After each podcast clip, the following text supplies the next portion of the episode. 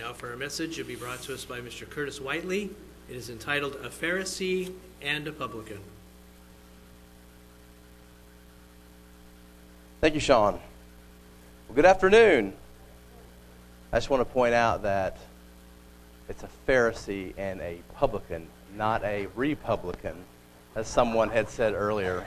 Uh, just uh, kind of give you a little bit more information on my, my father. Uh, before I start here, I know Matt just gave the prayer request. Uh, he was up there yesterday. Uh, my dad went in on Thursday, and he's been having some problems with his kidneys. It seems to be spurred from some sort of illness that he got. He got sick and uh, essentially was just acting very lethargic.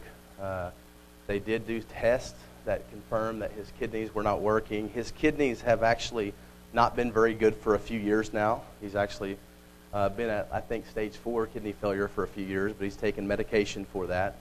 Uh, and so now it's worse because it's at stage five. And so the hope is, and appreciate your prayers, is that his kidneys will improve, uh, and also the sickness, whatever infection he has in his body, uh, that he'll he'll overcome that. Uh, I did get an update right before I came up here. Uh, my mother text messaged me as I was trying to find out, you know, if the doctor had came by today, and it looks like his kidneys are still kind of at the same as they were, uh, not really improving still. And so uh, I think they're trying to do what they can to, to, to keep from doing dialysis and things like that. And so, um, of course, God knows what the solution is, and the pr- uh, prayers are appreciated. And uh, uh, whether it be the kidneys are not functioning because of the infection, uh, which is making it worse, uh, who knows? But thank you for the prayers. Uh, he seems to be, as Matt said, in good spirits. He's very tired and groggy as far as just still not feeling the best, but uh, definitely appreciate uh, your guys' prayers on that matter. And so, a Pharisee and a publican. We're going to go to Luke, the 18th chapter. Let's just start there. And we're going to pick it up in this parable. I've been kind of on a parable kick the last, oh, two or three times that I've spoke. And oftentimes, whenever I speak on one, it kind of leads me to another one. And I, this one just kind of popped out at me because last time I spoke, uh, uh, or the time before that, it kind of led me to this parable, some of the things that the other parables were talking about. And Luke is an interesting gospel. Now, they're all, you know, Luke is part of the synoptic gospels, which we know are the three gospels that are connected to each other.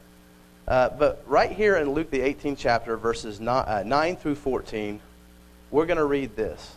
It says, Also, he spoke this parable to some who trusted in themselves that they were righteous and despised others. Two men went up in the temple to pray, one a Pharisee and the other a tax collector. The Pharisee stood and prayed thus with himself God, I thank you that I am not like other men, extortioners, unjust, adulterers, or even as this tax collector. I fast twice a week.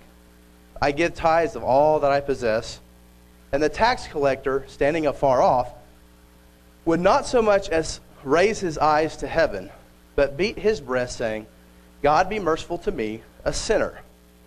I tell you, this man went down to his house justified rather than the other, for everyone who exalts himself will be humbled, and he who humbles himself will be exalted. And so, all of us, if we look at the context here, we know that there's a few things that we can kind of bring out. Jesus has been talking about prayer, and he's giving an example of two men praying. And just previous to this, we see that Jesus gave the parable of the persistent widow. Now, in this, we have two different individuals. One of them's a Pharisee, and one of them's a tax collector. Tax collectors sometimes are called publicans. Not Republicans, but publicans. And in this day, they were at the opposite ends of the social and spiritual scales within Judaism. The Pharisees, as many of us understand, read about them because they're all throughout the Gospels, were considered the epitome of righteousness, and tax collectors were considered the epitome of unrighteousness. And so they both, in this context, they're going to the temple. And we know that the temple is the place that God has chose to place his presence, his name. And of course, we can decide or, or not decide, but debate whether or not that this was still the case in the first century There's been a lot of history. We know in the beginning, though, when God brought out the Israelites, that he brought them out of Egypt into the wilderness and eventually gave them instructions of a tabernacle, which later on in history they would take those instructions and they would make a permanent structure, a temple. And so, what I want to do is, I want to look at the Pharisee, and then I want to look at the tax collector or the publican. And just look at the contrast between these two individuals, because I think that we all can understand that this is, this is a parable that's addressing someone who had a very self righteous attitude. And I think it's easy sometimes to look at this Pharisee and say, oh man, look how Look how prideful and self righteous they, they act. And think that somehow we don't have those temptations too. And I think that it's important to, to note that this is in here for our benefit, not just so we can scoff at these individuals, but also to be mindful that even just as humans, we have the same human nature sometimes, and we can be tempted to be like this first individual. Now, the parable says that he spoke this parable to some who trusted in themselves that they were righteous and despised others, that they looked down upon other people.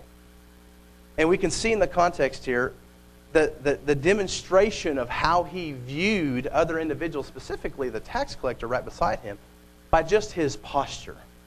He stands erect. He begins to open his, open his mouth, never mentioning or referring to the characteristic of God or characteristics of God, not praising God, thanking God for his righteousness. The only mention of God in this prayer, of course, is at the very beginning.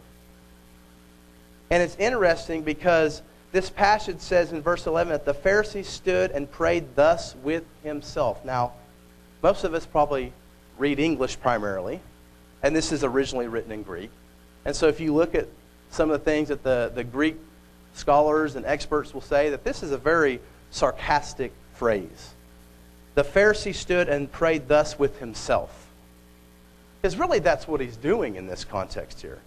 He focused on how his own attributes set him apart from other people, and he used the behavior of other people as the standard for his righteousness. Not God's standard. Now, of course, this isn't the case with all Pharisees. I don't want you to think that I'm saying that all Pharisees were bad. There's a little history that we'll talk about in just a minute about Pharisees, and not all of it's bad. Not all Pharisees. Josephus says something like there are 6,000 Pharisees that were in existence during, generally during this period of time. And so we know not all of them. We're going to have this haughty, prideful mentality. But he focuses on his own behavior and compares that to other people. Other people are like his standard. Well, I'm better than they are. God, I thank you that I am not like other men, extortioners, unjust, adulterers, or even as this tax collector standing beside me. I fast twice a week and I give tithes of all that I possess. And that's in verse 11 and 12. In doing this, the Pharisee is citing all the outward characteristics that is, in his mind, showing that he has fulfilled the external requirements of the law. He was uplifting himself and making himself the center of the prayer, not God. Now, as I mentioned, just a note on Pharisees Pharisees was a religious sect. The Sadducees were the ones that were primarily a part of the Sanhedrin, controlled the temple and things like that. But the Pharisees were a group of people that focused on a strict adherence to the law and not only that, they also adhere to an oral law, an extra set, as sometimes you've called or heard called the oral law, uh, that eventually would be written down, by the way, in the Talmud. Okay? Uh, their actual name, Pharisee, comes from a Hebrew word that means separatist. And so that was their goal. I mean, the epitome of being a Pharisee was to be separate from the pagans. And in the early days of the group of Pharisees, there was probably some positive parts of this because in, before Jesus in the first century, there was a lot of paganism that was creeping in or Hellenization into the area that we call Israel or you know Judea and things like that. And there was a group of people that came together and resisted allowing themselves to be Hellenized by the pagan culture of, of Greek culture. And so when we think about this, just know that not all of it was bad. Uh, obviously, there's a demonstration here that eventually it became very haughty, very focused on self. They got away from maybe their original purpose at one time, and that is trying to resist against paganism and the immorality that was coming in into their culture. I want us to go to Matthew, the fifth chapter, though, because there's something very interesting that we've read so many times. And I think we focused on this, but oftentimes when we go to Matthew, the fifth chapter, it's the beginning of the Sermon on the Mount. In verse 17, we all know Matthew 5, verse 17, it says, Do not think that I came to destroy the law or the prophets. I did not come to destroy, but to fulfill. For assuredly I say to you, till heaven and earth pass away, one jot or one tittle will by no means pass from the law till all is fulfilled. And that's very interesting because we've used this passage before to demonstrate that Jesus had a, he wasn't doing away with the law. He says very plainly right here that is upholding the law. Notice how he says jot or tittle. He's referring to the written law, not the extra external oral law that they hedged a fence around, essentially, the, the, the written law of God. And he says in verse 19, Whoever therefore breaks one of the least of these commandments and teaches men so shall be called least in the kingdom of heaven. But whoever does and teaches them, but whoever does and teaches them, he shall be called great in the kingdom of heaven. For I say, interesting part right here, verse 20, For I say to you that unless your righteousness exceeds the righteousness of the scribes and Pharisees, you will by no means enter the kingdom of heaven. That's interesting, that last passage. For I say to you, unless your righteousness exceeds the righteousness of the scribes and Pharisees, you'll by no means enter the kingdom of heaven. And right here, you have Jesus saying that you know that group that epitomizes righteousness? Yours better be more than theirs. And so he goes on after this and he starts talking about common laws, common laws of God that they had all heard of before. And he takes it to a different level. But one thing that we notice in the next few chapters, the famous Sermon on the Mount, is that he's always focused on the heart's intent. You see, he's pointing at these Pharisees, let's just call them individuals, that rely on the external look. The, well, I do this, I do this sacrifice, I do these ceremonies or these rituals. Look at me, look how righteous I am. And there's never any focus on the heart. You know, Jeremiah, the 31st chapter, right? We, you know, we, we read that and we read about how God was going to make a new covenant that was written on the hearts and minds. You see, that's what God wants, right? He wants us to obey from the heart. Because that's what's really going to transform us. That's what's going to change us.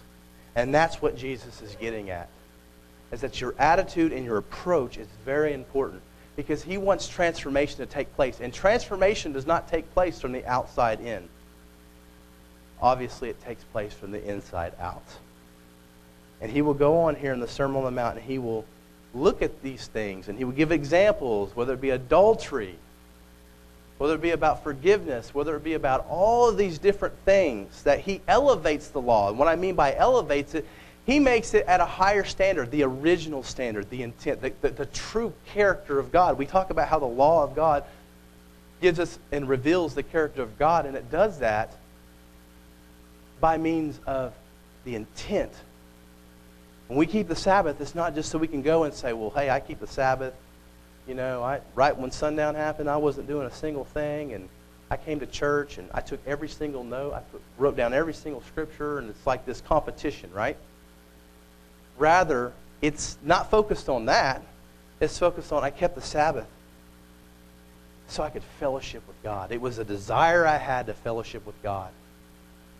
It was an absolute appreciation to God that He let me know that this was one of His truths. This is one of His things that He gave me, He gave you as a gift. As a gift. Not because we're better than other people, not because somehow we're the elite because God called us. It wasn't anything from our own selves, and we just responded to that call. You know, it's interesting because I think that we can kind of, you know, just maybe even think some of our own church history sometimes.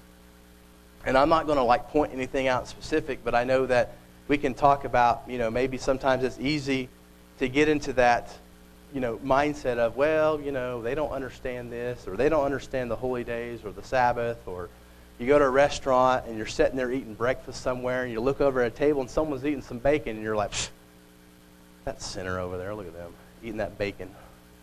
I'm so glad I'm not like they are.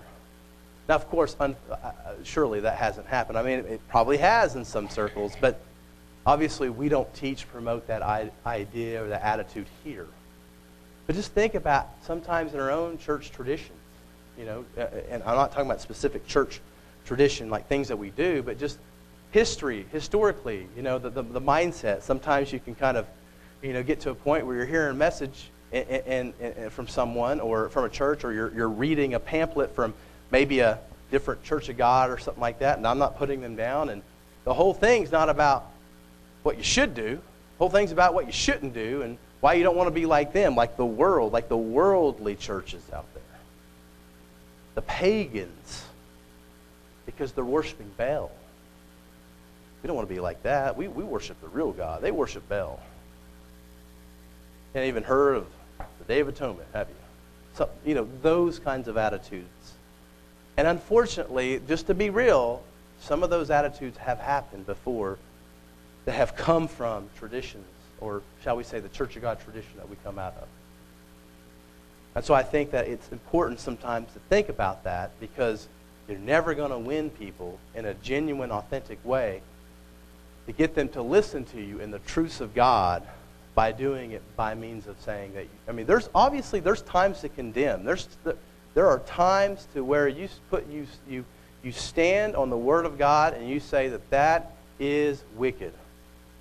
But you don't do it in a, in a, in a sense that you're wicked, I'm, I'm up here, you need to get to where I am.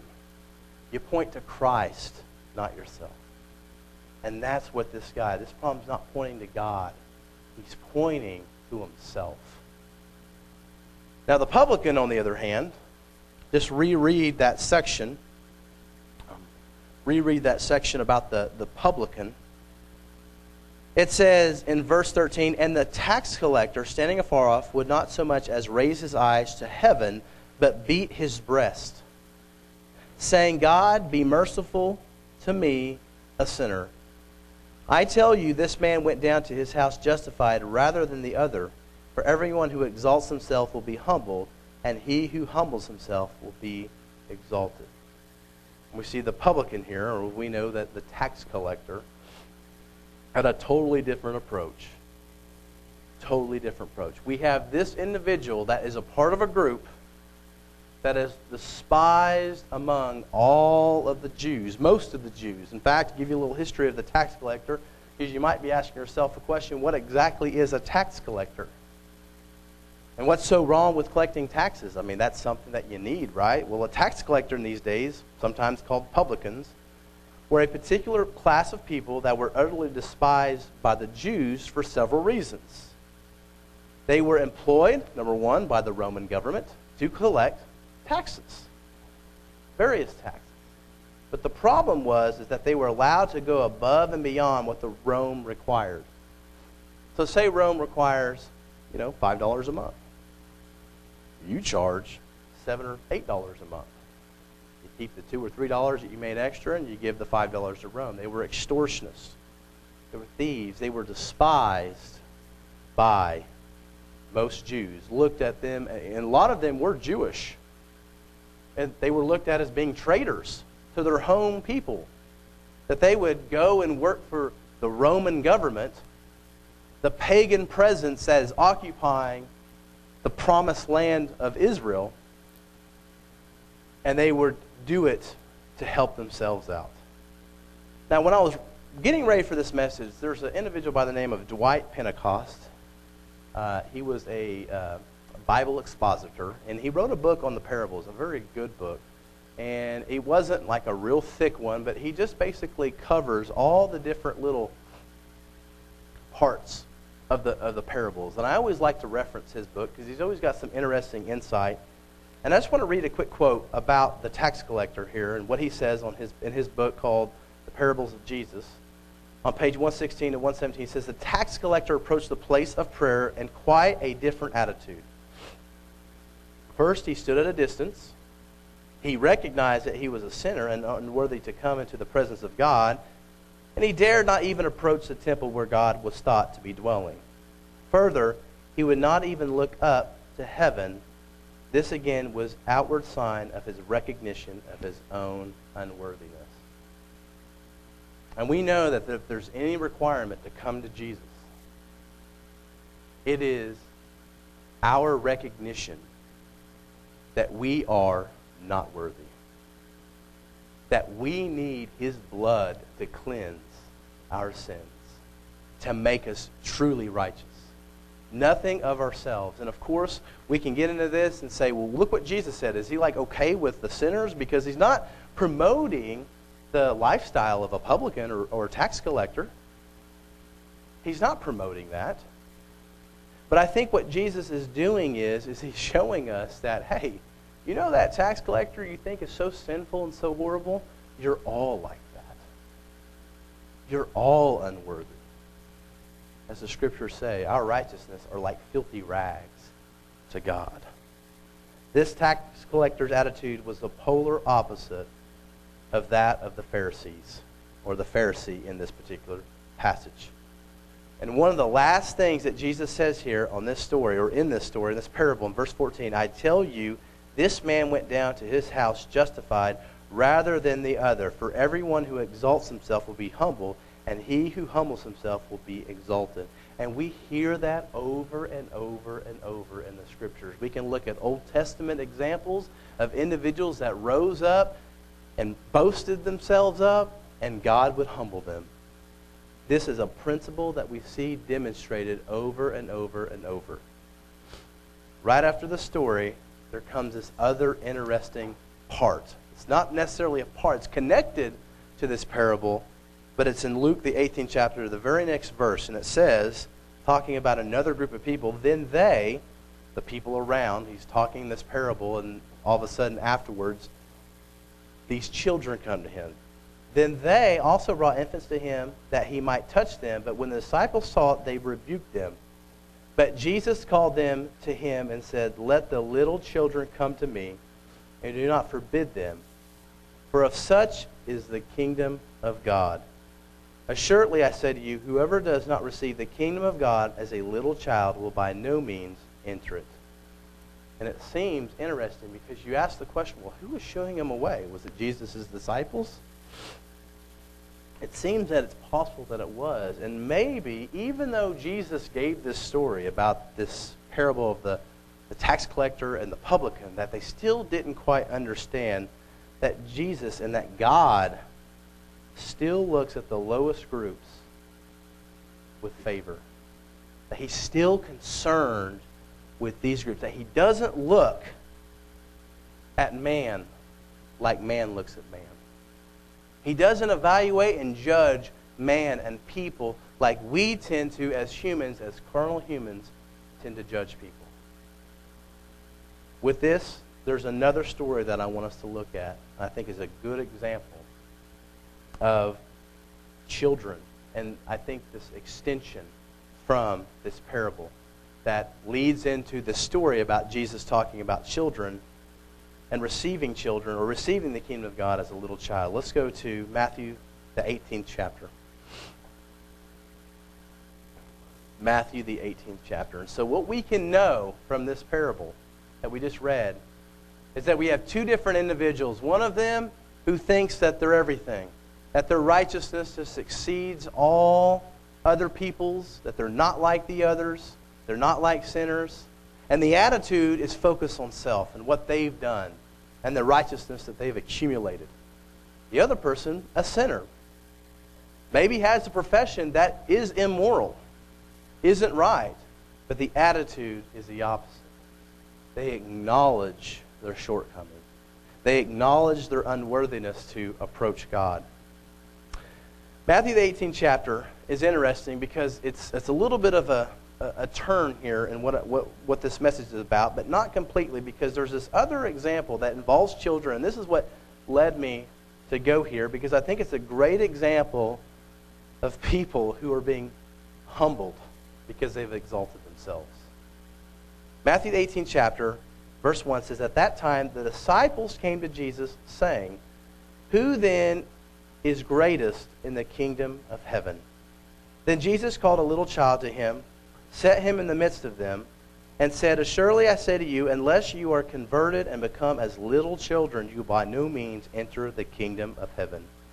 Therefore, whoever humbles himself as this little child is the greatest in the kingdom of heaven. Whoever receives one little child like this, in my name, receives me. And basically, the gist of this is that God desires humility. True conversion to Christ, when we see it by the Apostle Paul, by other individuals in the New Testament, we see humility. We don't see boastfulness in oneself, we see boastfulness only in Christ. Only in Christ. The disciples come to Jesus with this question regarding who the greatest in the kingdom of heaven will be. Now, that's an interesting question because you could say, well, they were just curious. There's just a curiosity here, but more likely it's inspired by a desire, maybe, to be named among one of those greatest in the kingdom, right? This very question seems to indicate that even Jesus' disciples, as carnal humans they were, like we are here today, still here in the flesh, also dealt with the issue of pride.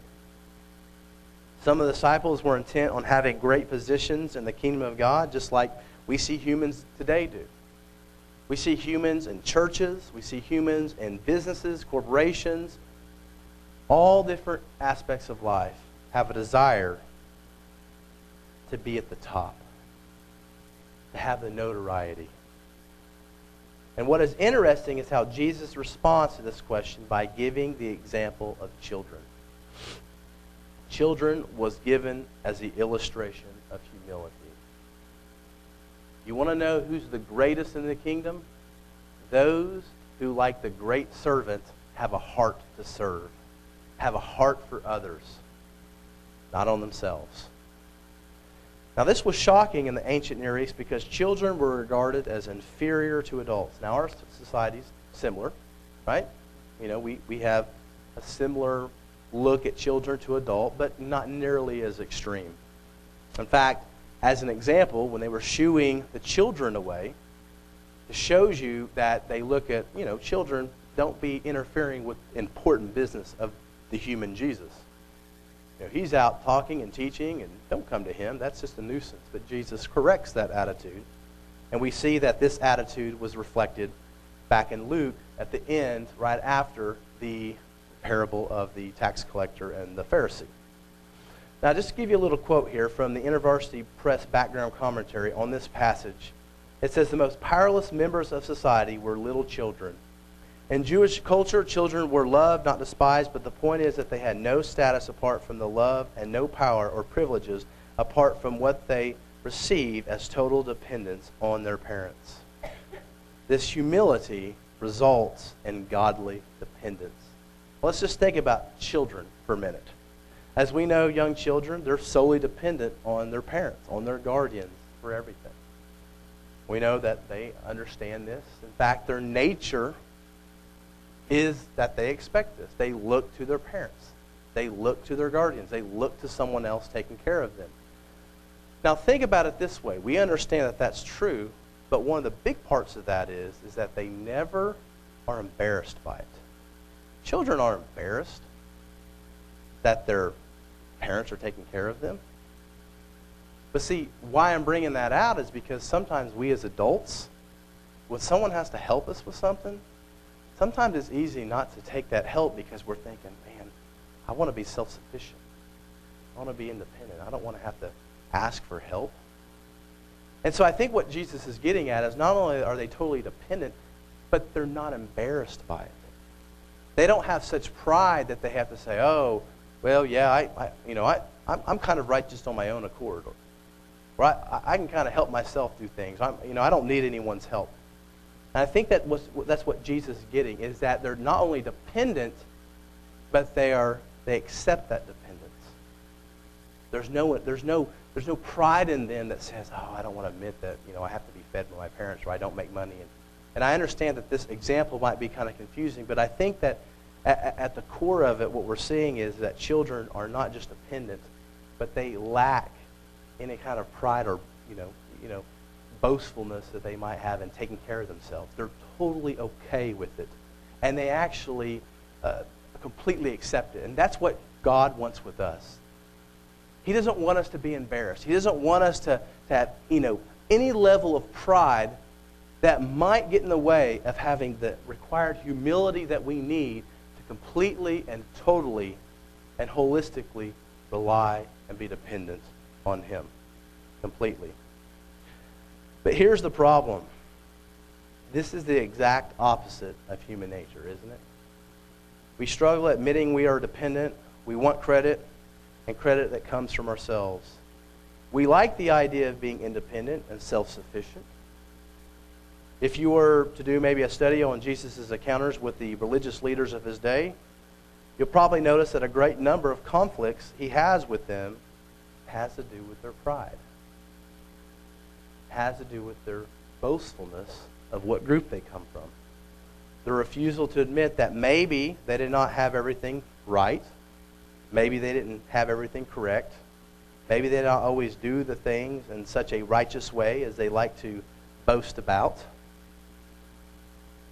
And let's face it, it may be something even we as humans today can kind of sympathize with. I mean, maybe in our own, you know, we believe in Christ. We believe that this is the Word of God. And we have strong convictions in the way that we look at the Scriptures here. And we do everything we can. And sometimes we have doctrines which are, I think, are very sound. But sometimes there are some non-essentials that maybe some of us will disagree on. And maybe it's not, it's not necessarily a disagreement, but maybe sees it a little bit differently. Whether this involves prophecy, whether it involves timing of certain things in history and how certain things should be done in the here and now, maybe with a holy day or something like that. And we don't want to be wrong. We want to be right. And of course, at the end of the day, we want to correctly interpret the Bible, of course, and that's what we hope to do. But that doesn't that doesn't, I think, contradict still having some humility even in those things. And I don't have any example or anything specific, but sometimes, you know, we can kind of get fixed in our ways and think my way is the right way, you know, my interpretation here is the right way. It's hard to admit sometimes when maybe we've made a mistake, especially when what we are wrong about is a matter of something very important to us. Now, just to kind of continue on here, I want us to kind of consider the Apostle Paul. Now, obviously, we don't hide, you know, we don't we don't look at individuals as people or, or as the object of our worship, but we do have individuals in the Bible that we can thank God for.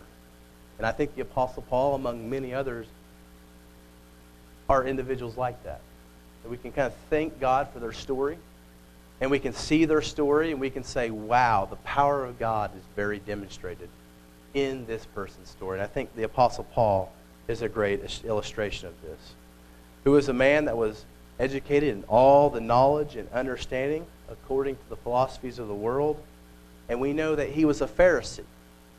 And Pharisees, they were very educated, especially individuals like Paul that studied under one of the most renowned, I guess you would say, uh, rabbis of the day. And he was schooled in virtually every language that was relevant to him, relevant to the cultures that in which they lived in. And he was a true scholar of the day. I mean, he would be considered a PhD probably in the theology of Judaism as well as probably Hellenistic Greek thought. But listen to the words in 1 Corinthians, the second chapter, verses 1 through 5. As he presents the gospel to this church in his letter, he says, And I, brethren, when I came to you, I did not come with excellence of speech or of wisdom declaring to you the testimony of God. For I determined not to know anything among you except Jesus Christ and Him crucified. I was with you in weakness and fear and in much trembling. And my speech and my preaching were not with persuasive words of human wisdom, but in demonstration of the Spirit and of power, that your faith should not be in the wisdom of men, but in the power of God. You see, what's interesting about this, and we'll see another passage, is that Paul had all this knowledge. And, and even though he had this knowledge, he even got to experience the risen Christ through sound, through an approachment. We, we understand that he probably didn't get to see Jesus, he was blinded. But he had a very intimate relationship with Christ, coupled with all that knowledge. But he didn't lean on any of that. He did not put faith in his own abilities whatsoever, which were many. But he put his faith in the power of God over his own. This includes his self righteousness or his own righteousness, his own skills, and his own talents. He understood all of those were solely because of the grace of God, and it wasn't him, but that God that supplied them. I think another example, we're not going to turn there, of course, is John the Baptist. John the Baptist, this prophet that's risen up, right? The Elijah, so to speak, to, to, to prepare the way and the highways of the Lord. And when Jesus comes on the scene, he says basically, as he increases, I should decrease. Less about me, more about him. I'm not even worthy to touch his sandal strap, basically. That right there is humility. So I think there's some applicable principles that we can get from this. We have to ask the question what is at the source of why humans have the tendency to sometimes think too highly of themselves over others? I think that a lot of it's common sense. The obvious answer could be pride, greed, arrogance, maybe even insecurities. If we were to look back at that example of the Pharisee's prayer, the Pharisee's standard of righteousness was compared to other men, the tax collector. That that was the standard in which he evaluated himself that gave him confidence somehow that he was a righteous person. But Jesus demonstrates a different attitude that God treasures. One that tru- truly chooses humility and dependence on God for righteousness. And we know Jesus, he frustrated a lot of these religious leaders because of his approach. Here you have this, I guess they would probably think, this rogue preacher is coming out preaching He's not going to the different circles. He's not coming to the, any of the Jewish groups, per se, the, the official Jewish groups like the Pharisees, Sadducees, scribes, Sanhedrin. He didn't base his faith or his sayings on man or, or the metrics of what they thought about him. His faith or his righteousness in his mind was not based on the group that he belonged to or the special observances that he kept that obviously were outside of Scripture. Don't get me wrong, we understand from even what we read, Jesus did uphold the law of God, the precepts of God. But he didn't base his righteousness on any of those. Now, we know who he was. We know who Christ was, that he was that logos that decided to divest himself of, de- divest himself of deity to become the one in whom we know is Jesus Christ. But he didn't boast on any of that. He completely and always pointed towards the Father. Another illustration of Paul, which I wanted to bring out. Let's go to Philippians, the third chapter, here in closing. When we consider, consider that previous example of Paul, how he didn't he didn't point to any of his accomplishments, any of his abilities and talents and his knowledge. He was a Pharisee with a high education, a bright future, and a career in scholarship. A position that probably would have brought him a high degree of notoriety within Judaism. But he says this in Philippians, the third chapter. He says, Beware of dogs. This is verse 2. Beware of evil workers. Beware of mutilation. For we are the circumcision who worship God in spirit, rejoice in Christ Jesus, and have no confidence in the flesh Though I also might have confidence in the flesh, if anyone else thinks he may have confidence in the flesh, I more so. Circumcised the eighth day of the stock of Israel, of the tribe of Benjamin, a Hebrew of the Hebrews, concerning the law, a Pharisee, concerning zeal, persecuting the church, concerning righteousness, which is in the law, blameless. But what things were gain to me, these I have counted loss for Christ. None of that he boasted about. None of that. He knew that even if he did all of those things, that his righteousness was still rubbish to God. That he still needed Christ, that he was still solely and completely reliant on Christ. Verse 8 Yet indeed I also count all things lost for the excellence of the knowledge of Christ Jesus, my Lord, for whom I also have suffered the loss of all things, and count them as rubbish, that I may gain, gain Christ, and be found in him, not having my own righteousness, which is from the law, but that which is through Christ, or faith in Christ, rather. The righteousness which is from God by faith, that I may know him and the power of his resurrection and the fellowship of his sufferings, being comforted to his death, if by any means I may attain the resurrection from the dead. All that other stuff was rubbish to him. Of course, we know that a true longing for Christ, a true longing for fellowshipping with Christ and fellow, you know, taking part in that fellowship of his death and his sufferings, as Paul talks about, we do through this life, we know that all of that is at the center of what Christianity is all about. And it's going to drive us, it's going to give us that spirit. It's going to drive us to be obedient to God, to the law, to the, to, to, to the true intent, not just the, well, I, you know, the law says this, let me read it, okay, I'm going to I'm to do that. But the spiritual side of it, the intent, the heart, the conversion, the, the, the transformation that takes place inside out, not vice versa. What areas of our life do we struggle with pride, boasting, or arrogance? Is it knowledge in the Bible? Maybe we think we are superior in our knowledge of, of the Bible. Maybe it is our own righteousness. Maybe we look arrogantly to our obedience to God, even subconsciously. Maybe we don't even realize it. These are the things that you'll probably have to think of. All of us will have to think of individually because we're all different people and we experience different things and we have different temptations. We all have temptations, but they're different. What you're tempted in doing might not be what I'm tempting, tempted in doing, and vice versa. We have to ask ourselves the question Are we coming to God in prayer? Are we coming to God in our life in humility? Humbling ourselves. Remember what Christ said those who exalt themselves will be humbled, and those who humble themselves will be exalted. Because truly, a follower of Christ is always only going to, and I don't say only because even we can be followers of Christ, we have moments of, of weakness, we have moments where we slip back in a, we have a carnal nature, of course. But that Spirit's always going to drive us to exalt Christ, God, the characteristics of God.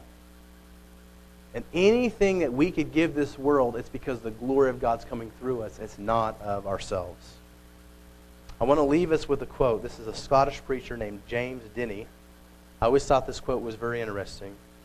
I think it's fitting for the message that we just went over today. It says, No man can give at once the impression that he himself is clever and that Jesus Christ is mighty to save. You can impress people with your cleverness, or you can impress, pe- impress people or them with Jesus. But you can't do both.